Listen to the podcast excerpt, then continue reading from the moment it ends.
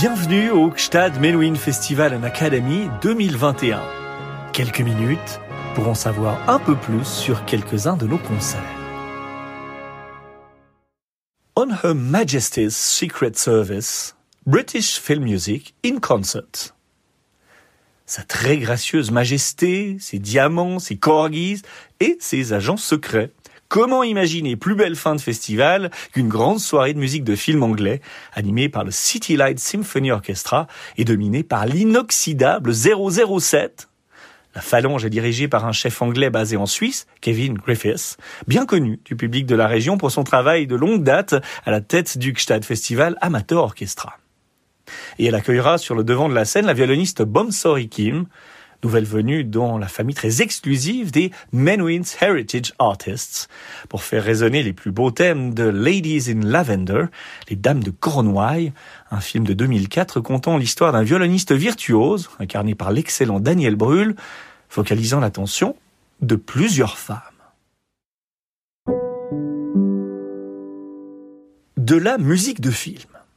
Imaginez une musique sans film, un film où vos oreilles n'auraient pour seule nourriture que des paroles, des bruits de voiture, quelques coups de feu épars. Bref, des fréquences grises, chaotiques, sans douceur. Certes, certaines voix ont un grain agréable, enveloppant, certes, le silence est parfois plus puissant qu'un arrière-fond musical, certes. Mais l'atmosphère, cette atmosphère qui donne sa couleur au film, qui unifie les divers ferments du scénario, quelle est-elle, cette atmosphère, sinon musique. Musique picturale, musique rythmique, écrasante ou dynamique. Musique qui précède l'arrivée du mauvais, qui rappelle le doux de l'enfance. La musique prend le relais là où l'image et la parole perdent pied pour finir l'œuvre, pour la signer.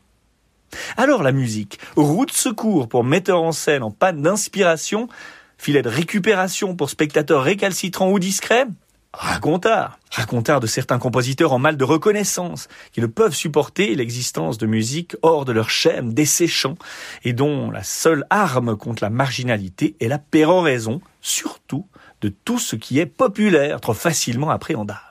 Racontard de quelques musicologues égarés qui n'ont pas compris que le vent a tourné, que la distinction musique sérieuse, musique légère ne tient plus. Une musique est bonne ou mauvaise, voilà tout.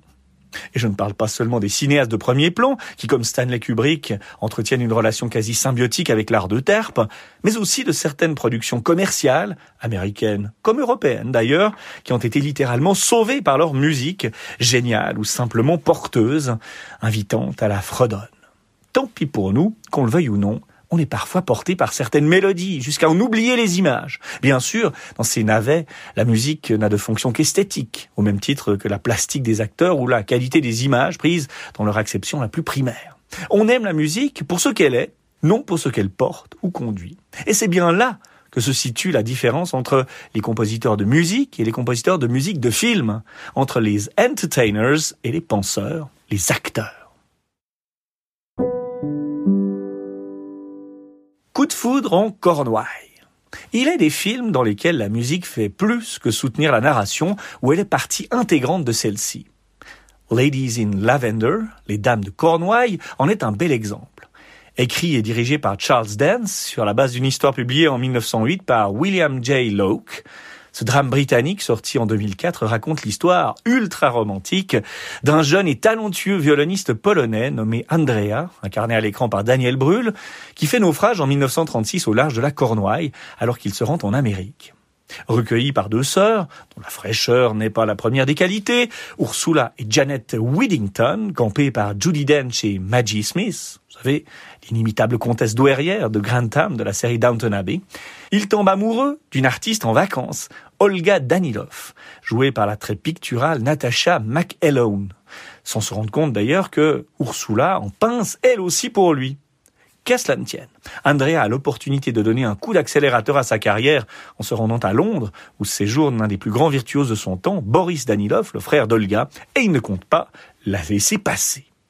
Parti sans même avoir eu le temps de dire au revoir aux deux sœurs, Andrea se rattrapera en envoyant une longue lettre à Ursula au cœur brisé, qui l'accompagne d'un portrait de lui peint par Olga, ainsi que d'une invitation à assister à son premier concert dans la capitale, que les habitants du village suivront eux aussi grâce à une invention révolutionnaire, la radio.